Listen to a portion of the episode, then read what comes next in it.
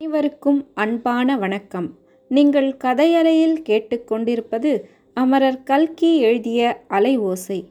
படித்து கொண்டிருப்பவர் ஹேமலதா ஜெகநாத். அத்தியாயம் பத்து. பகற்கனவு. ஒரு நிமிஷ நேரம் இந்த பூமண்டலம் மட்டுமின்றி ஈரேழு பதினாலு உலகங்களும் ஸ்தம்பித்து நின்றன. சப்தமயமான பிரபஞ்சத்தில் மிக மெல்லிய இலையசையும் சத்தம் கூட கேளாத நிசப்தம் குடிகொண்டிருந்தது வாயு பகவானும் தன்னுடைய இயற்கையான சலனத்தை மறந்து நின்றுவிட்டதாக தோன்றியது. பிறகு எங்கேயோ அதல பாதாளத்திலிருந்து பேசுவது போல சவுந்தரராகவனுடைய குரல் கேட்டது. நான் காண்பது உண்மையா? அல்லது கனவு காண்கிறேனா? என்றான். தாஜ்மஹலை சொல்கிறீர்களா? ஆம். அதை காதல் கனவு என்றும் பளிங்குக்கள் சொப்பனம் என்றும் கவிகள் வர்ணித்திருக்கிறார்கள். ஆனாலும் இங்கு நின்று பார்க்கும்போது தாஜ்மஹல் என்பது வெறும் கனவல்லவென்றும் நிஜ கட்டிடம்தான் என்றும் தோன்றுகிறது. இந்த பதிலை தாரிணி கூறினாள். இடையில் தாரிணியின் தோழி நிருப்பமா தலையிட்டு இவர் மிஸ்டர் ராகவன் அல்லவா? என்ன அதிசயமான சந்திப்பு? என்றாள். ஆம் அந்த துரதிருஷ்டசாலி நான் தான் என்றான் ராகவன் நிருப்பமாவை பார்த்து. ஆஹா இவ்வளவு அடக்கம் உங்களுக்கு எப்போது வந்தது? உங்கள் பின்னால் நிற்கும் பெண் யார்? என்று நிருப்பமா கேட்கவும் ராகவனுடைய முகம் கொஞ்சம் சுருங்கியது. அவரிடம் அதை கேட்பானேன்? உன்னால் ஊகிக்க முடியவில்லையா நிருப்பமா? அவருடைய அருமை மனைவியாகத்தான் இருக்க வேண்டும் என்று தாரிணி கூறினாள். இது உண்மைதானா? என்று நிருப்பமா பிடிவாதமாக கேட்டாள். உண்மைதான் என்று ராகவன் மென்று விழுங்கினான். எவ்வளவு அழகான பெண்! இப்படிப்பட்டவளை கல்யாணம் செய்து கொண்டும் உம்மை துரதிருஷ்டசாலி என்று சொல்லிக் கொள்கிறீரே! நல்ல வேடிக்கை இது என்று கூறி நகைத்துவிட்டு அதோ பின்னால் வருகிற இளைஞர் யார்? என்று கேட்டாள் நிருப்பமா. என்னுடைய மனைவியின் மந்து என்று ராகவன் முணுமுணுத்தான். எனக்கு கூட தெரிந்த முகமாய் தோன்றுகிறது. சமீபத்தில் எங்கேயோ பார்த்திருக்கிறேன் என்றாள் தாரிணி. இந்த பையனை நீ எப்படி பார்த்திருக்க முடியும்? வேறு யாரையோ பார்த்துவிட்டு தவறாக சொல்கிறாய் என்றான் சௌந்தரராகவன் இதற்குள் சூர்யா கொஞ்சம் முன்னால் வந்து இவர் சொல்வது பிசகில்லை. ஹரிபுரா காங்கிரஸில் இவரை நான் பார்த்தேன் என்று சொல்லிவிட்டு தாரிணியை நோக்கி நீங்கள் சோஷலிஸ்ட் கட்சி கூட்டத்துக்கு வந்திருந்தீர்கள் அல்லவா? என்றான். ஹரிபுரா காங்கிரஸ் என்றதும் எட்டு வருஷத்துக்கு முன்னால் நடந்த கராச்சி காங்கிரஸ் ராகவனுடைய ஞாபகத்துக்கு வந்தது. கராச்சி விமானக்கூடமும் அங்கே முதன் முதலில் தான் தாரிணியை சந்தித்த சந்தர்ப்பமும் நினைவுக்கு வந்தன. இதற்கிடையில் தாரிணியின் மதுரமான குரல் ஆம் சோஷலிஸ்ட் கூட்டத்துக்கு நான் வந்திருந்தேன். அங்கே நீங்கள் பிரமாதமான பிரசங்கம் ஒன்று செய்தீர்கள். அதை இன்னும் என்னால் மறக்க முடியவில்லை என்று கூறியது கனவிலே கேட்பது போல் ராகவன் காதில் விழுந்தது. சற்று அவன் நிதானித்து தாரிணி சூர்யாவை பற்றித்தான் அவ்விதம் சொல்கிறாள் என்பதை அறிந்து கொண்டான். தன்னுடைய எழுத்து திறமையை குறித்து தாரிணி ஒரு சமயம் பாராட்டி பேசியது அவனுக்கு நினைவுக்கு வந்தது. ஓஹோ சூர்யா அவ்வளவு பெரிய அதிக பிரசங்கி என்று எனக்கு தெரியாதே என்றான். அதிக பிரசங்கம் ஒன்றும் இவர் செய்யவில்லை. சுருக்கமாகத்தான் பேசினார். பேசிய வரையில் அற்புதமாய் பேசினார் என்றாள் தாரிணி. ஏழை பணக்காரன் எல்லாம் ஒன்றாகிவிட வேண்டும். சர்க்கார் உத்தியோகஸ்தர்களின் சம்பளத்தை குறைக்க வேண்டும். சுதேச ராஜாக்களை ஒழித்துவிட வேண்டும் என்றெல்லாம் வெளுத்து கட்டினானாக்கும். இப்படியெல்லாம் தீவிரமாக பேசுவதில் கஷ்டம் ஒன்றுமில்லை. யார் வேணுமானாலும் இப்படி தடபுடலாய் பேசலாம் என்றான் ராகவன். நிருப்பமா மறுபடியும் குறுக்கிட்டு தயவு செய்து கொஞ்சம் உங்கள் விவாதத்தை நிறுத்தி ஒரு நிமிஷம் இடைவெளி கொடுங்கள். என்னுடைய கணவரை உங்களுக்கு அறிமுகம் செய்து வைக்கிறேன். இவர்தான் mister Veni Prasad BA LLB இந்த ஊரில் பிரபல வக்கீல். ஆனால் பிராக்டிஸ் மட்டும் கிடையாது. இப்போதைக்கு இவருடைய மனைவியின் சிநேகிதர்களை வீட்டுக்கு அழைத்து உபசரிப்பதுதான் இவருக்கு முக்கிய வேலை. தாரிணி எங்கள் வீட்டில்தான் தங்கியிருக்கிறாள். நீங்களும் வந்து தங்கினால் இவருக்கு மிக்க சந்தோஷமாய் இருக்கும். எங்களால் முடிந்த சௌகரியம் செய்து கொடுப்போம். ஆக்ராவில் எத்தனை நாள் தங்கியிருப்பதாக உங்களுடைய உத்தேசம்? என்று சௌந்தரராகவனை பார்த்து நிருபமா கேட்டாள். இன்றைக்கும் நாளைக்கும் தான். தங்களுடைய அன்பார்ந்த அழைப்புக்காக வந்தனம். ஆனால் இன்னொரு சமயம் வருகிறோம். பொய் சொல்லுகிறவர்களுடன் சேர்ந்து ஒரே வீட்டில் இருக்க எனக்கு இஷ்டமில்லை. அது என்ன? யார் பொய் சொன்னது? என்று நிருப்பமா கேட்டாள். உங்களுடைய தோழிதான். நீங்களே கேளுங்கள். இவள் இறந்து போய்விட்டதாக கடிதம் எழுதியது உண்டா இல்லையா என்று. தாரிணி புன்னகை புரிந்து நான் இறந்து போய்விட்டதாக நானே எப்படி எழுதியிருக்க முடியும்? என்றாள். நீ எழுதாவிட்டால் வேறு யாரையோ கொண்டு எழுத சொல்லியிருக்கிறாய். நான் இறந்து போனதென்னமோ உண்மையான செய்திதான். அப்படியானால் இப்போது இங்கே எப்படி இருக்கிறாய்? இறந்து போனவள் மீண்டும் பிழைத்தெழுந்தேன். எதற்காக? என்று ராகவன் கடுமையாக கேட்டான். இறந்து போன பிறகு தங்களுக்கு நான் கொடுக்க வேண்டிய இரண்டாயிரம் ரூபாயை பற்றி நினைவு வந்தது. அதை நினைத்து நினைத்து நீங்கள் ராத்தூக்கம் இல்லாமல் தவிப்பீர்களே என்று எண்ணி மறுபடியும் பிழைத்து எழுந்து வந்தேன். பொய் சொன்னாலும் பொருந்தச் சொல்ல வேண்டும். நீ ஒரே அண்டப்புழுகாய் புழுகுகிறாய். அன்றைக்கு டில்லி ஸ்டேஷனில் பார்த்தபோது நான் தாரிணி இல்லை என்று சொன்னாயே. அந்த பொய் எதற்காக சொன்னாய்? அப்படி நான் சொல்லவில்லையே. பழைய தாரிணி நான் இல்லை என்றுதான் சொன்னேன். மேலே சொல்வதற்குள் ரயில் நகர்ந்து விட்டது. ஆஹா முன்னை போலவே எதற்கும் காரணம் சொல்லி சமாளித்துக் கொள்கிறாய் என்றான் ராகவன். நான் எல்லா விஷயங்களிலும் முன்னைப் போலவே தான் மாறாமல் இருக்கிறேன். மற்றவர்களும் அப்படி இருந்தால் இந்த மாதிரி பேச்சுக்கே இடமிராது. போனால் போகட்டும் உங்களை மறுபடியும் எங்கே சந்திப்பது? பணத்தை திருப்பிக் கொடுக்க வேண்டுமல்லவா? அதற்கு அவசரம் ஒன்றும் இல்லை. மெதுவாக வாங்கிக் கொள்கிறேன். ஆனால் உங்களை மறுபடியும் நான் சந்திக்க வேண்டும். தாஜ்மஹல் பார்த்தாகிவிட்டதா சாயங்காலம் மஞ்சள் வெளியில் பார்த்துவிட்டு இரவு பூரணச்சந்திரனுடைய நிலவிலும் பார்க்கலாம் என்று உத்தேசம். நாங்களும் அந்த நேரத்தில்தான் வருவதாக இருக்கிறோம். பாக்கி விஷயம் அங்கே பேசிக்கொள்ளலாம் இதற்குள் இரண்டு கோஷ்டியும் பிரிந்து வெவ்வேறு வழி போக வேண்டிய இடம் வந்தது. விடை பெற்று கொண்டு பிரிந்தார்கள். தாரிணி முதலியவர்கள் போனதும் இத்தனை நேரமும் ஒரு வார்த்தை கூட பேசாமல் மௌனமாயிருந்த சீதா ஏன்னா இந்த ஸ்திரீ யார்? என்று கேட்டாள். உன் அம்மாஞ்சியை கேட்டு தெரிந்து கொள் என்றான் ராகவன். அம்மாஞ்சியை கேட்பானேன்? நீங்கள்தான் சொல்லுங்களேன். உங்களுக்கு தெரியாதா? பேஷாக தெரியும். உன்னைப் போல் அவளும் ஒரு ஸ்திரீதான். ஸ்திரீதான் என்று எனக்கும் தெரிந்தது. ஆனால் உருவத்திலேதான் ஸ்திரீயே தவிர நடவடிக்கையெல்லாம் ஆண் பிள்ளை மாதிரி புருஷனாய் பிறந்திருக்க வேண்டியவள் தவறி பெண்ணாய் பிறந்து விட்டால் போல் இருக்கிறது. நீ சொல்வது ரொம்ப சரி. ஆகவே அந்த பெண்ணாய் பிறந்த புருஷனோடு நான் பேசுவதினால் உனக்கு மனக்கஷ்டம் ஏற்படாதல்லவா? மனக்கஷ்டமா? எனக்கு எதற்காக மனக்கஷ்டம்? அசல் பெண்ணாய் பிறந்தவளோடு நீங்கள் பேசினால்தான் எனக்கு என்ன வந்தது? என்னை சுத்த பட்டிக்காடு என்று நினைத்து கொண்டீர்களா? நானும் பம்பாய் நகரத்தில் பிறந்து வளர்ந்தவள்தான். அந்த மகத்தான விஷயத்தை மறந்து போய்விட்டேன். தயவு செய்து மன்னிக்க வேணும். ஆனால் என்னிடம் எதையும் மறைத்து பேசினால் மட்டும் எனக்கு பிடிக்காது. டெல்லி ரயில்வே ஸ்டேஷனில் நீங்கள் ஓடிப்போய் பேசினவள் இவள்தான். அதை எதற்காக மறைக்க வேண்டும்? பார்த்தாயா சூர்யா? உன் அத்தங்காளின் சமத்தை இவளிடம் பயந்து கொண்டு நான் எதையோ மறைத்தேனாம். நம்ம பக்கத்து பெண்களிடம் இதுதான் ஒரு பெரும் சங்கடம். வெறும் சந்தேக பிராணிகள். நான் ஒன்றும் சந்தேக பிராணி இல்லை. ரயில்வே ஸ்டேஷனில் பார்த்து பேசியவள் யார் என்று நான் கேட்டதற்கு தெரியாது என்று ஏன் மெழுகி மறைத்தீர்கள்? மெழுகவும் இல்லை மறைக்கவும் இல்லை. தெரிந்தவளாக்கும் என்று போய் பேசினேன். அவள் இல்லை என்று சாதித்தாள். அப்படி இருக்க யார் யார் என்று நீ துளைத்தால் நான் என்ன பதில் சொல்வது? இப்போது அவளும் நானும் பேசிக்கொண்டிருந்தோமே அதிலிருந்து உனக்கு விஷயம் தெரியவில்லையா? ஏதோ இங்கிலீஷில் பேசிக்கொண்டிருந்தீர்கள் என்ன பேசினீர்கள் என்று நான் கண்டேனா? இவ்வளவு இங்கிலீஷ் எனக்கு தெரியாது. தெரியாவிட்டால் வாயை மூடிக்கொண்டு சும்மா இரு. இப்படி எரிந்து விழத்தான் உங்களுக்கு தெரியும். அன்பாக ஒரு வார்த்தை சொல்லத் தெரியாது. இதையெல்லாம் கேட்டுக்கொண்டு பின்னால் சூர்யா வந்து கொண்டிருந்தான்.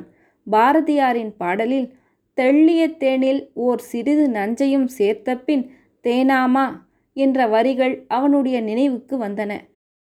அடடா! இவர்களுடைய இன்பமயமான இல்வாழ்க்கையில் இந்த ஒரு துளி விஷம் கலந்து விட்டதாக அல்லவா காணப்படுகிறது? என்று மனதிற்குள் பச்சாதாபப்பட்டான். அத்தங்கா நீ அந்த பெண்ணை பற்றி சொன்னது கொஞ்சமும் சரியல்ல. உத்தமமான தேச சேவகி அவள். ஹரிபுரா காங்கிரஸில் அவள் ஓடி ஓடி தொண்டு செய்ததை பார்த்திருந்தாயானால் அவளுடைய குணமேன்மை உனக்கு தெரிந்திருக்கும். அவள் பானிச்சாகியே தண்ணீர் வேண்டுமா? என்று கேட்கும் வார்த்தையின் இனிமையினாலேயே தாகம் தணிந்துவிடும்.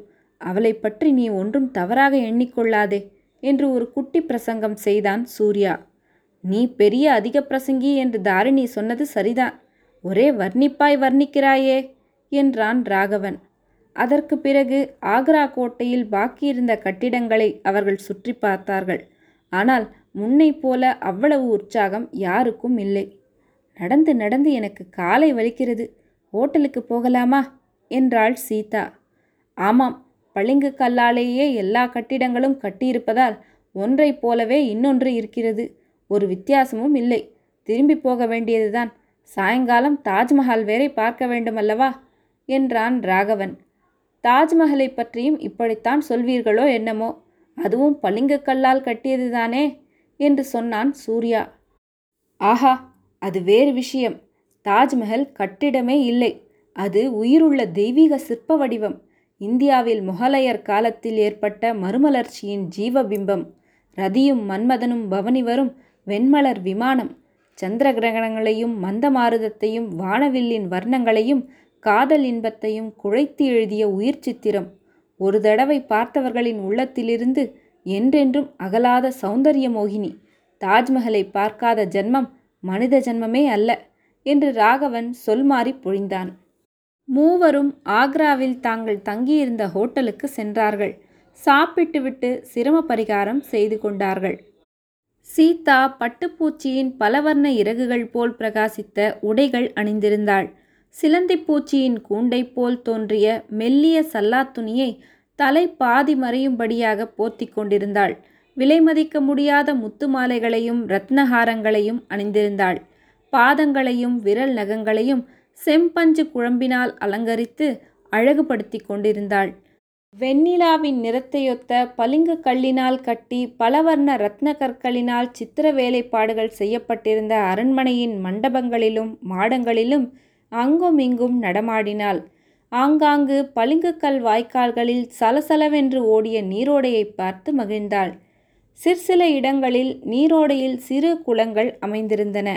அந்த குளங்களில் அன்று மலர்ந்த குமுதங்களும் தாமரைகளும் செங்கழுநீர் பூக்களும் கொடிகளுடனும் இலைகளுடனும் காணப்பட்டன. இன்னும் சில குளங்களில் அன்று பூத்த ரோஜா மலர்களை கொட்டியிருந்தார்கள். புஷ்பங்களின் வாசனையோடு ராணி நூர்ஜஹான் கண்டுபிடித்து உலகத்துக்கு அளித்த ரோஜா அத்தரின் வாசனையும் அகிர்புகை வாசனையும் கலந்து பரிமளித்தன. குளங்களின் ஓரமாக நின்று மலர்ந்து மிதந்த புஷ்பங்களை சில சமயம் சீதா உற்று பார்த்தாள். சில சமயம் ஸ்படிகம் போன்ற தண்ணீரில் தன்னுடைய பொன்மேனியின் அழகைக் கண்ட ஆனந்தத்தினால் அவளுடைய தேகமெல்லாம் சிலிர்த்தது. திடீரென்று அவளை சுற்றி பல பணிப்பெண்கள் நின்றார்கள். எங்கிருந்து வந்தார்களோ தெரியாது. எல்லாரும் அழகிகள்தான். படமெடுத்து ஆடி அவ்வப்போது சீரும் நாகசர்ப்பத்தின் அழகை அவர்களுடைய அழகு ஒத்திருந்தது. நாகப்பாம்பு தன் நீண்ட நாவை நீட்டுவது போல் அந்த பணிப்பெண்கள் எல்லாரும் சீதாவை நோக்கி தங்கள் ஆட்காட்டி விரலை சுட்டிக்காட்டினார்கள். நெருப்புத்தழலைப் போல் அவர்களுடைய கண்கள் பிரகாசித்தன. இவள்தான் இவள்தான் என்று சொல்லி ஏக காலத்தில் எல்லாரும் சீறினார்கள். வா எங்களுடன் வா என்று சீதாவை அழைத்தார்கள். அவர்களுடைய அழைப்பை மறுக்க முடியாமல் சீதா அவர்களுடன் சென்றாள். விசாலமான பளிங்குக்கல் மண்டபம் ஒன்றில் தோகை விரித்த மயிலைப் போல் பின்புற சாய்வு அமைந்த இரத்தின சகிதமான சிம்மாசனத்தில் மொகாலய மன்னனின் பட்ட மகிழ்ச்சி அமர்ந்திருந்தாள். ஆஹா அந்த மாதரசியின் கர்வந்தான் என்ன? சீதாவை வா என்று கூட அழைக்கவில்லை உட்காரவும் சொல்லவில்லை. இந்த அசட்டு பைத்தியக்காரி யார்? எதற்காக இவளை இவ்விடம் கொண்டு வந்தீர்கள்? என்று பணிப்பெண்களை பார்த்து சக்கரவர்த்தினி கேட்டாள். மகாராணி இவள்தான் நம் இளவரசரின் காதலை கவர்ந்த காதகி ராஜபுத்திர மங்கை சீதா என்று ஒரு பணிப்பெண் கூறினாள். ஓஹோ அப்படியா? இவளுக்கு தக்க தண்டனை விதிப்போம். இன்று நள்ளிரவு வரையில் இவள் உயிரோடு இருக்கட்டும் என்று அரசியின் ஆக்ஞை பிறந்தது. அந்தி மாலையில் அரண்மனை உத்தியான வனத்தில் சீதா அங்கும் இங்கும் அலைந்தாள். ரோஜா மலர்களையும் மல்லிகை பூக்களையும் பறித்து முகந்தாள். அவளுடைய மனதில் கவலை குடிக்கொண்டிருந்த போதிலும் இளவரசர் வந்து தன்னை காப்பாற்றுவார் என்ற நம்பிக்கையும் இருந்தது. இளவரசருடைய முகத்தோற்றத்தை எண்ணி பார்த்தபோது மொகாலய உடைத்தரித்த சவுந்தர் ராகவனுடைய வடிவமும் முகமும் சீதாவின் அகக்கண் முன்னால் வந்தன. மாலை மயங்கி இருளான போது அவளுடைய உள்ளத்தில் திகில் தோன்றியது. அதிதுரிதமாக நள்ளிரவு நெருங்கி வந்தது. அரண்மனையை ஜோதிமயமாக செய்து கொண்டிருந்த தீபங்கள் ஒவ்வொன்றாக அணைக்கப்பட்டன. பிறகு சீதா இருளும் தானும் தனிமையுமாக ஆனாள். சலவைக்கல் சுவரில் அமைந்திருந்த சித்திரப்பலகனி வழியாக சந்திரனுடைய கிரணம் ஒன்று உள்ளே புகுந்து சீதாவின் கன்னத்தை தொட்டு தன்னுடைய மனமார்ந்த அனுதாபத்தை தெரிவித்து கொண்டது. திடீரென்று அறைக்கு வெளியே பேச்சுக்குரல் கேட்டது. அடியே தூங்கிவிட்டால் போலிருக்கிறதடி. இன்னும் சற்று நேரத்துக்கெல்லாம் ஒரே தூக்கமாய் தூங்க வேண்டியவள்தானே? எனக்கென்னமோ இவளை ஒரேடியாக கொன்று விடுவதில் விருப்பமில்லை. அனார்கலியை சிறையில் அடைத்தது போல் இவளையும் அடைத்துவிட்டால் தானே பைத்தியம் பிடித்து புலம்பி சாகிறாள். எல்லாவற்றுக்கும் மகாராணியை கேட்டுக்கொண்டு வருவோம் வாருங்கள். பேச்சு குரல்கள் நின்று மௌனம் குடிகொண்டது. உடல் நடுக்கத்துடன் சீதா எழுந்தாள். இனி இங்கே ஒரு கணம் தாமதிப்பது ஆபத்தாகிவிடும். உடனே கிளம்பி எப்படியாவது இந்த அந்தப்புற சிறைச்சாலையிலிருந்து தப்பித்து ஓடிப்போக வேண்டும். இளவரசர் இங்கு வந்து தன்னை தப்புவிப்பார் என்று நினைப்பது மதியீனம். தான் இங்கு இருப்பதே அவருக்கு தெரியாதே. பின் எப்படி காப்பாற்றுவார்? டில்லியிலேயே இருக்கவும் ஆக்ராவுக்கு வரவேண்டாம் என்று இளவரசர் சொன்னதை கேட்காமல் அல்லவா வந்துவிட்டோம்? இருள் சூழ்ந்த அந்தப்புறத்தின் தாழ்வாரங்கள் வழியாக சீதா தட்டு தடுமாறி நடந்து சென்றாள். கையினால் சுவர்களை தடவி கதவு உள்ள இடத்தை தேடிக்கொண்டே சென்றாள். ஆங்காங்கு பலகணிகளின் வழியாக வந்த நிலா வெளிச்சம் அவளுக்கு ஒருவாறு வழிகாட்டி கொண்டிருந்தது.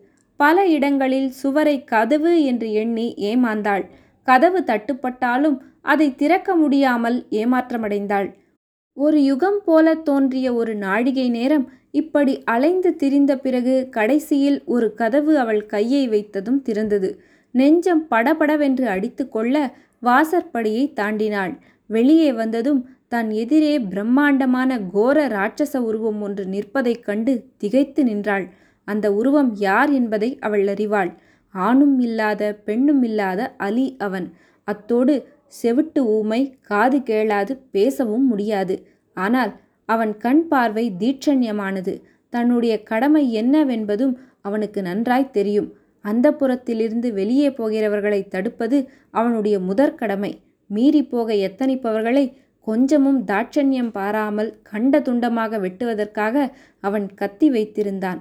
கத்திக்கு இரையாகாமல் தப்பி ஓடுகிறவர்களை குத்திக் கொள்வதற்காக ஈட்டியும் வைத்திருந்தான். இவனைப் போல் பல அலிகள் மொகலாய பாதுஷாவின் அந்தப்புறத்தை பாதுகாத்து வந்தார்கள்.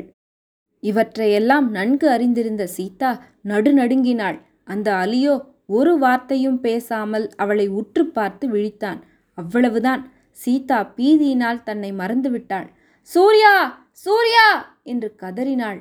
தன்னை காப்பாற்றுவதற்காக தன் அம்மாஞ்சி சூர்யா அந்த கோட்டைக்கு பக்கத்தில் எங்கேயோ ஒளிந்திருக்கிறான் என்பது அவளுக்கு தெரிந்திருந்தது. அதனாலேதான் சூர்யா என்று அவள் கதறினாள். சீதாவின் கதறலுக்கு ஒரு பதில் குரல் வந்தது. இங்கே சூர்யா இல்லை நான் இருக்கிறேன் வருகிறேன் என்று அந்த குரல் சொல்லிற்று. அது யாருடைய குரல் என்று சீதா அதிசயப்பட்டு கொண்டிருக்கையில் வெண்ணிலவு பிரகாசித்த நிலாமுற்றத்துக்கு அப்பால் இருள் சூழ்ந்திருந்த மண்டபத்திலிருந்து ஓர் உருவம் வெளிப்பட்டு வந்தது. கொஞ்ச தூரம் வந்ததும் அது யாருடைய உருவம் என்பது சீதாவுக்கு தெரிந்து போயிற்று. அன்றொரு நாள் தன் தாயார் நோயாய்ப்படுத்திருந்த போது அவளை பார்க்க வந்து பணமும் நகையும் கொடுத்துவிட்டு போன ஸ்திரீதான். புதுடில்லி சாலை முனையில் கையில் கத்தியுடன் மரத்தில் சாய்ந்து நின்று கொண்டிருந்தாளே அவள்தான்.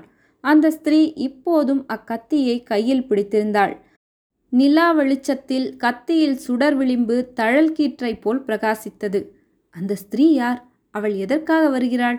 அழியை கொன்று தன்னை காப்பாற்ற வருகிறாளோ? அல்லது அந்த புறத்திலிருந்து தப்ப முயன்றதாக தன்னையே கொன்று விடுவதற்குத்தானோ? அத்தங்கா அத்தங்கா இது என்ன? தூங்கிக் கொண்டே பேசுகிறாய். எழுந்திரு என்றான் சூர்யா. சீதா கண்விழித்தாள் பட்டப்பகலில் தான் தூங்கியது மட்டுமல்லாமல் பயங்கரமான கனவு கண்டு பிதற்றியும் இருக்க வேண்டும் என்று தெரிந்து வெட்கினாள். வெட்கத்தை மறைப்பதற்காக நான் ஒன்றும் பிதற்றவில்லையே சூர்யா இவர் எங்கே போனார்? என்று கேட்டாள். டோங்கா கொண்டு வருவதற்காக வாசலுக்கு போனார். எழுந்திரு சீக்கிரம் தாஜ்மஹலுக்கு புறப்பட வேண்டாமா? மணி நாள் அடித்து விட்டதே என்றான் சூர்யா. பத்தாம் அத்தியாயம் முடிவுற்றது. நன்றி.